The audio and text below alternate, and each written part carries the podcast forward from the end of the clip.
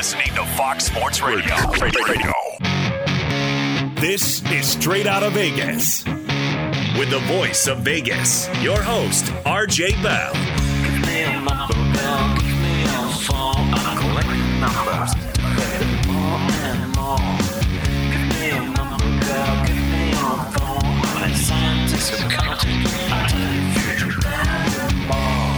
The pregame show America has always wanted.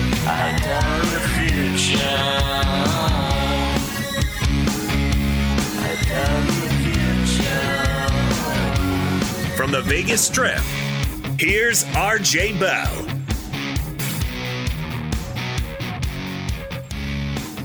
Always good to be here, RJ. And yes, on a day in which we have a long college football weekend to look back on. And we also have the NFL kicking off in two days from now. What is the Vegas lead here on this Tuesday?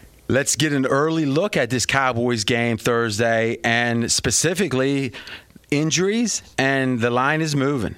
Yeah, and we've talked about uh, uh, the Dak Prescott situation with the Dallas Cowboys. Clearly not 100%, not playing any of the preseason, dealing with the shoulder or arm issue he had coming off last season's season ending injury. And also now, Zach Martin has been put on the COVID 19 list, their stud offensive lineman. So it looks like he will not be available as they kick off two days from now on Fox to open up the season against the world champion Bucks. So this line opened up originally six and a half. Now, seven is the second most key number in the NFL, seven being the second most common margin of victory, the favorite wins by.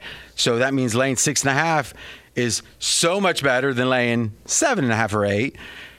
And it went up to seven right around when Dak started having, you know, nothing to worry about, but a little little tinge, a little tinge. Just a precautionary second MRI. Yeah, don't do not be concerned.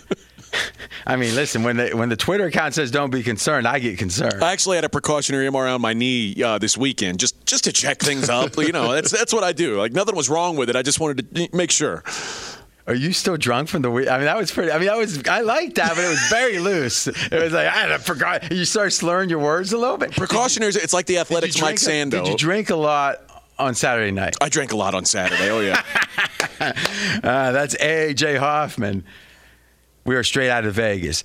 So the line went up to seven with the all the concerns about his arm or his arm strength.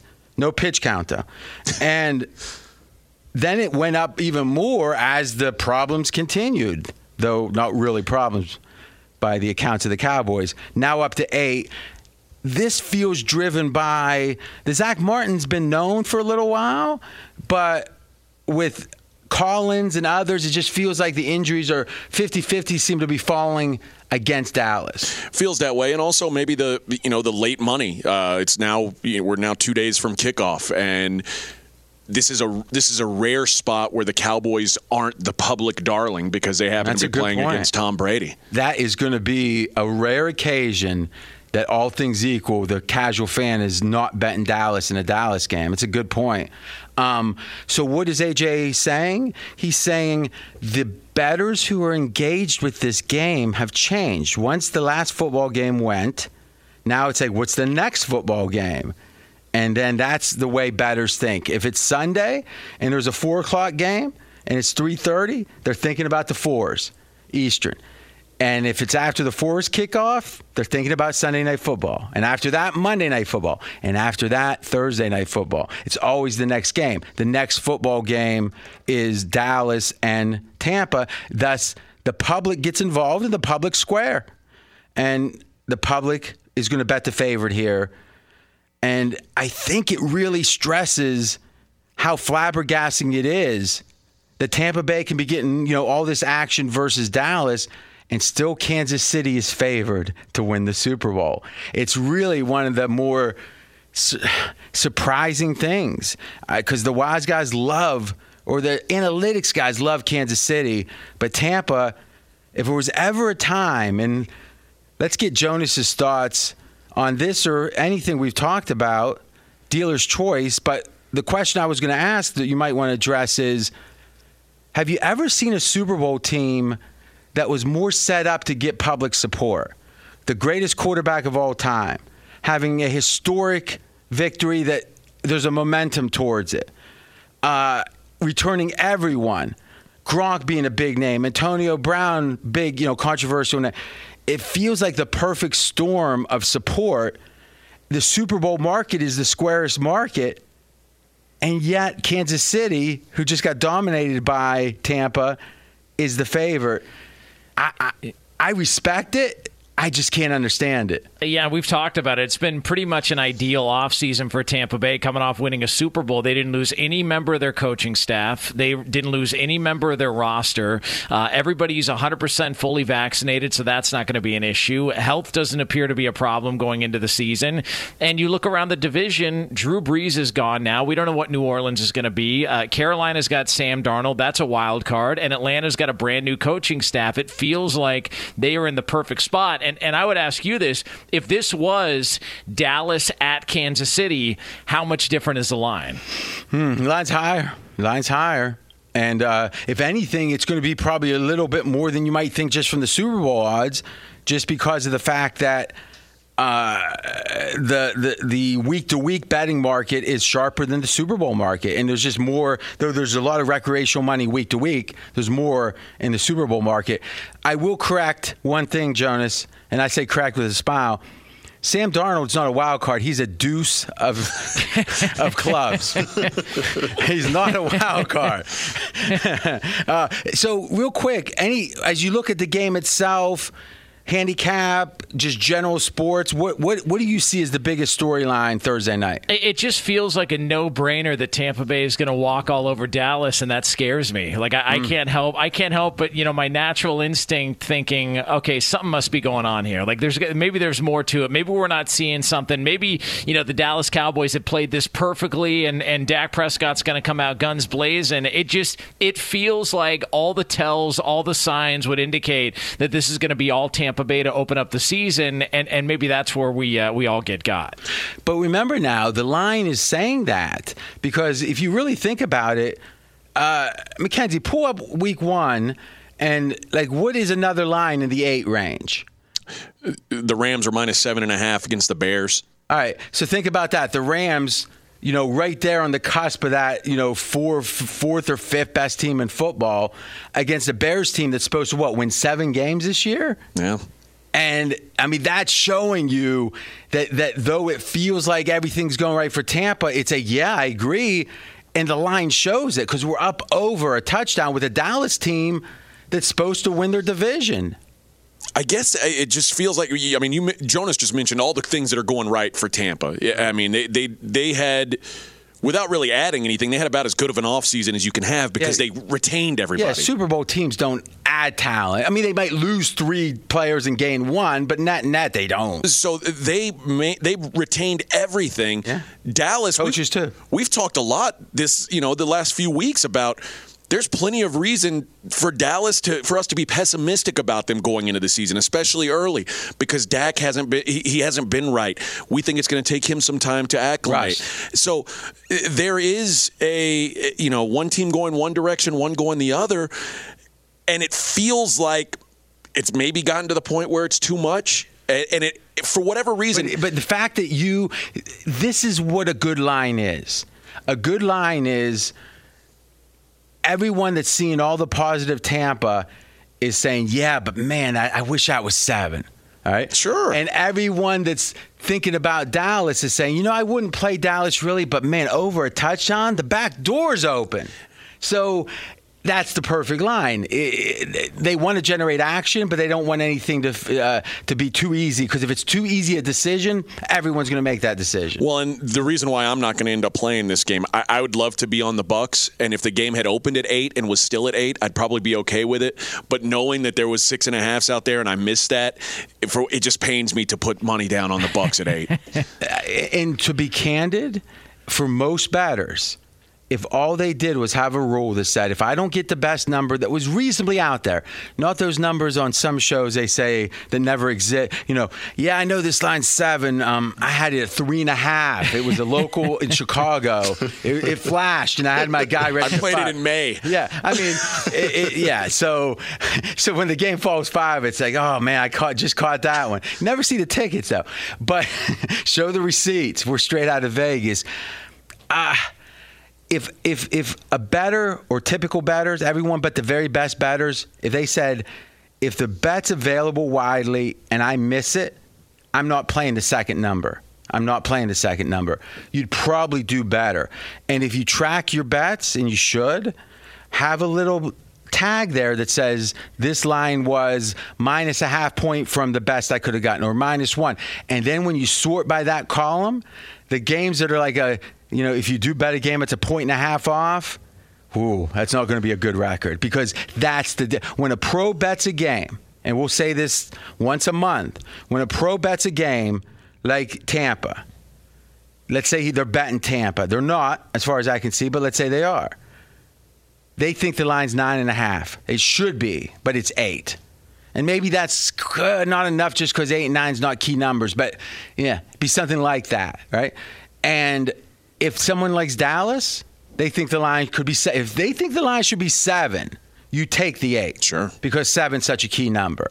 So if the whole kit and caboodle of winning is getting a point and a half, well, once a line moves a point, now all lines aren't created equal, you know, key numbers, but if a line moves a half, a third of your value is gone if you had that value to start with. It's tough. And people don't think like that. They go, well, how often is it going to fall that? Well, the difference between a drunk baby flipping coins, oh, we're kicking off the season here, one of my favorites. A drunk baby, 50%. Steve Fezzik, one of the most successful professional bettors out there, hits 55. The difference between Fezzik and a drunk baby, one out of 20 games. That's it, 50 to 55%. And I've been in the room with Fezzik. I can attest to that. that he's like a drunk baby? That's the, no, that's he's slightly better than a drunk baby. well, One- you, you cry when he takes money from you. yeah, that too. But again, when you went 15 and 1 this weekend, Eight and one. 8 and 1. Closing thoughts, Jonas. Uh, I just uh, so this is the first game of the season, and I and I know that there's been a lot of buzz and coverage of it, but it feels like the next 48 hours it's really going to pick up. Do you guys expect that there's going to be a ton more action that comes in on this game now that we're another day away from college football? We're not paying attention to all that stuff, and we realize week one is here. How much more action is going to come in on this game? Be sure to catch live editions of Straight Outta Vegas weekdays at 6 p.m. Eastern, 3 p.m. Pacific on Fox Sports Radio and the iHeartRadio app. We look back, RJ, on a busy college football weekend. Uh, it was the big matchup over the weekend. It was a top five matchup. You had Clemson and you had Georgia, and it was the Georgia Bulldogs getting a win over Clemson. Uh, Georgia now up to number two in the AP top 25. Okay, is this Georgia's defense is so awesome, or was this the offenses were weak? Because if you're looking at Georgia as a national title contender, if the, if it was about the offense, then I don't think this was a good game. It was nice they won, but do you upgrade them because of this? And what do you think of the Georgia's prospects? And what do you think of Clemson's to get in still? I think that they're. I mean, I still have them both in the top five. I've re, I've rearranged my top five since last. Week. Ohio week. State, eh, where are they at? Ohio State is is number three now. Actually, they tied for number three. So I had them five last week. I've changed my mind. So what you're saying is the whole world had him 3 You, the contrarian, you, the hater of the pedigree, mm-hmm. the, the the people that are born again in the Midwest. We we're not born. We're just working hard to be what we are. And again, I'm an Ohio State grad. But you somehow didn't like them. But then within one week, you have them right where everyone else had them. Yes. So you were just doing that to stand out. Yes, to anger you. No, no, I'm saying you were doing it. My to get boss, atten- I wanted to you upset were doing you. it to get attention. That What- my, no. have- how- did Ohio State even cover that game? uh, They pushed, right? Yeah, pushed. So how can you push and get a huge upgrade? well, Oklahoma beat Tulane by five, so that that's one way. Uh-huh. And Clemson ran for two yards, so it, it, they just kind of caught up to the field.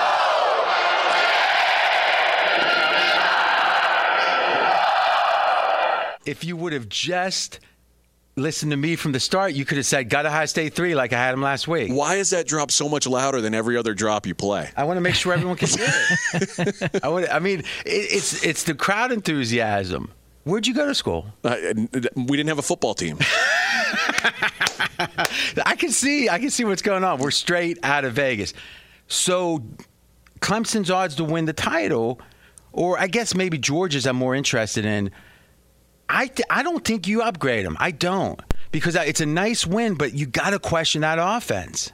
I don't know that you upgrade them, but uh, what you've done is you've set yourself up where you can afford a loss now. And it, let's assume that they.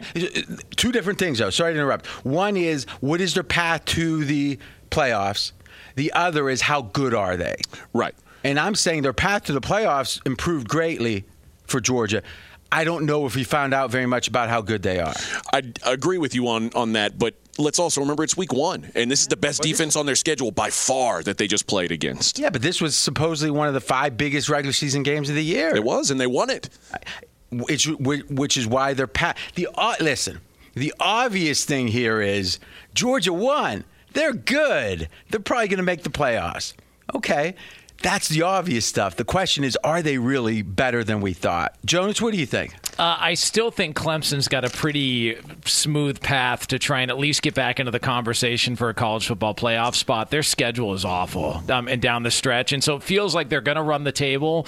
And and Georgia, you know, uh, having to deal with an Alabama and and whatever they, you know, landmines that could potentially be there in the SEC. I still feel like Clemson's got a real opportunity to try and get back to the college football playoff. Georgia before this game, six and a half to one to win the title.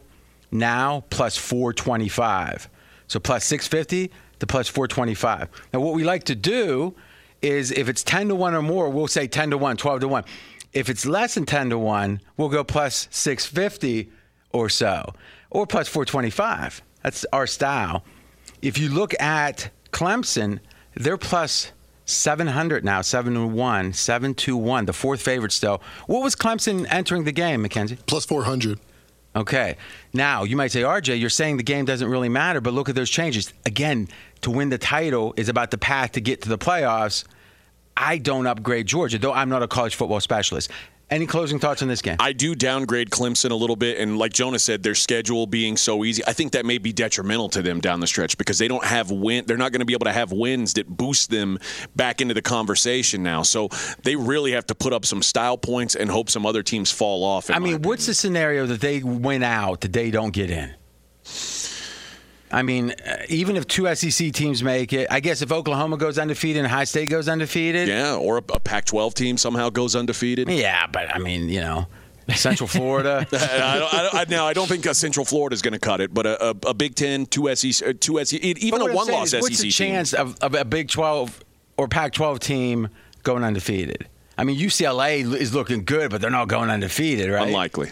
And USC, yeah, I think history says we're straight out of Vegas. Okay. Next game of all the other games this weekend that you think are that there's actionable info that you can tell the audience here's something you should walk away with. Well, I knew Alabama was better than everybody. I didn't realize by how much, and it could partly be because Miami's worse than I thought they were. But Alabama, Well, how do you know how bad Miami is? Uh, Well, just watching what I thought was going to be improved on their end. But how was- do you know when it's it's like when when uh, someone in '66 fought Muhammad Ali, you don't know how good they were. You might be right. And Miami may be a lot better than they looked, but they looked atrocious. And Alabama really just kind of had their way.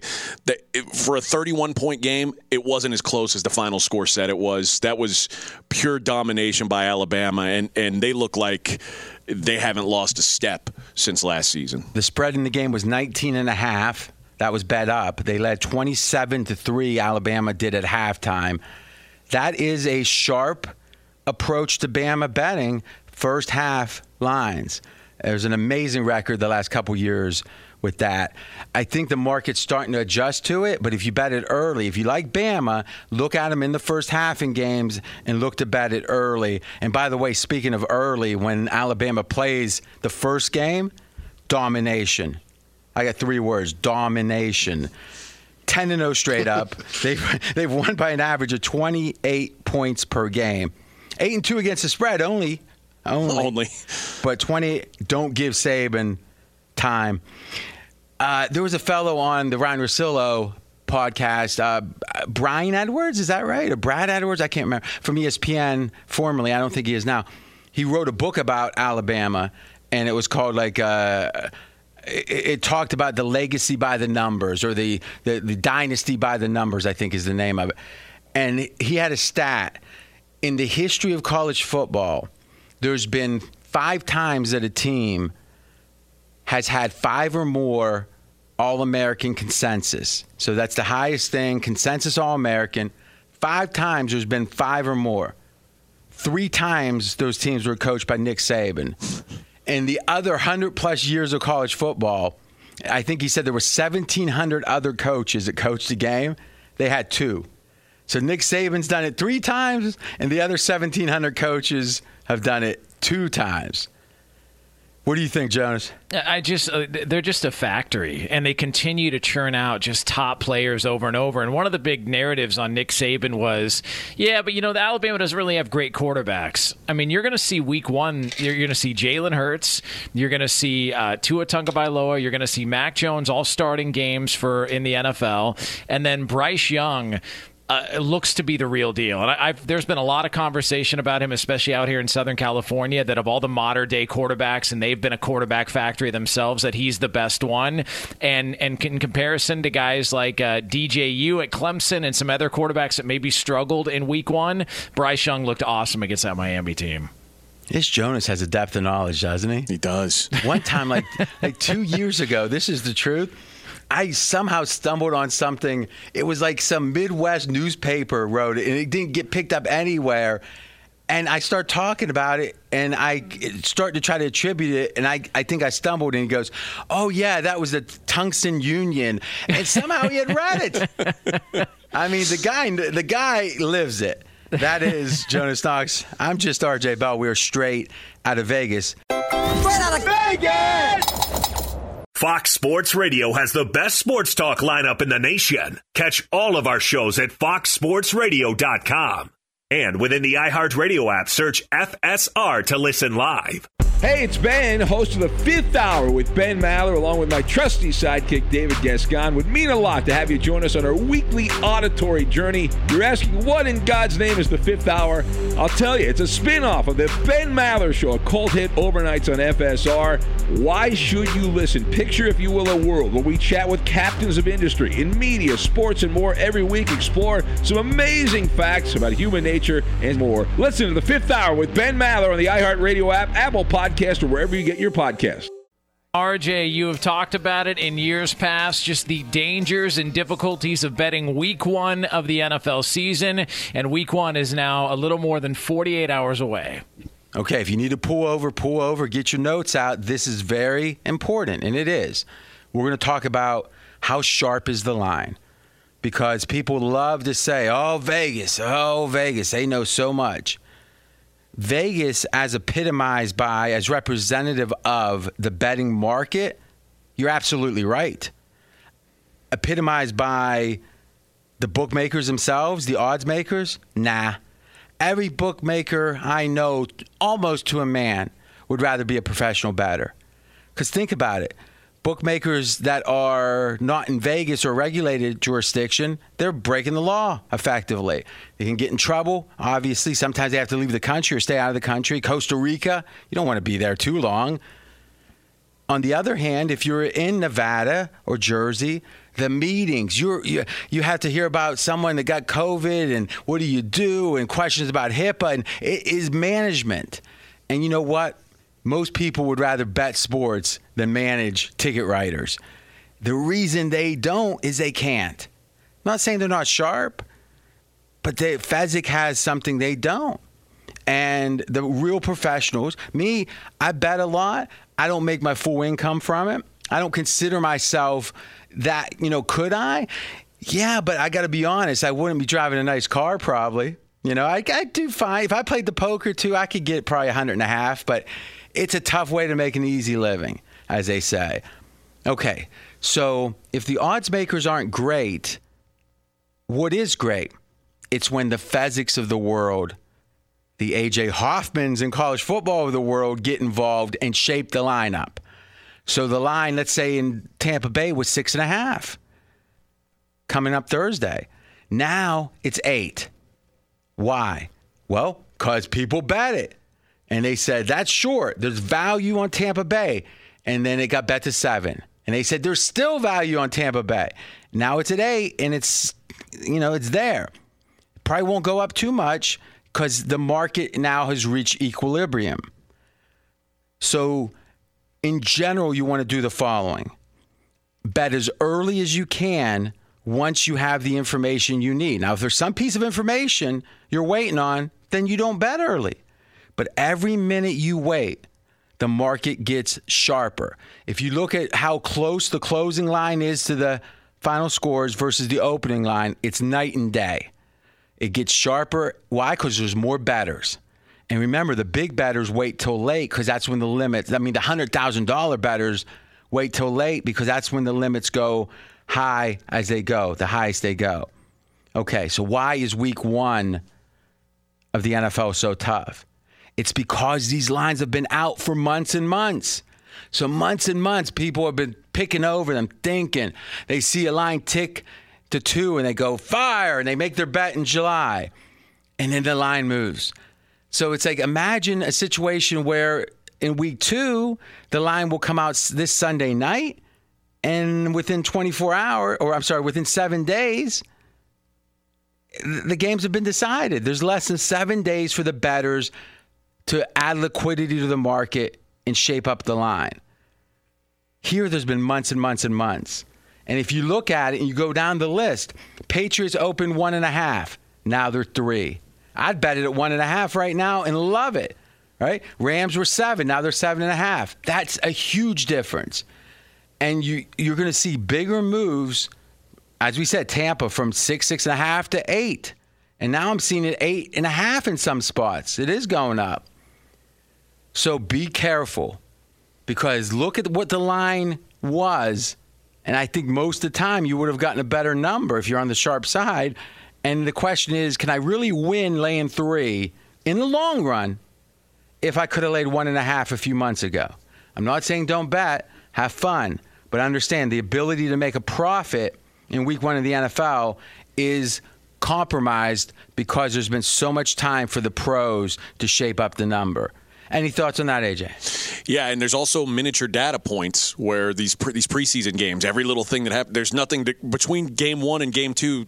There's very little that's going to happen. Yeah, but that's interesting because in that theory, if something moves cause of information, so let's say that the line's uh, four, someone gets hurt on the underdog and it goes to four and a half. I like it at four and a half as much as at four because the theory is the inf- the change in the the reality of the game was commensurate with the line move. It's when the line moves on betting and no information that it hurts you because it's a different price even though nothing fundamentally has changed. But you're right. There's been a lot of time for little micro um, news pieces of news that's been driving some of these moves.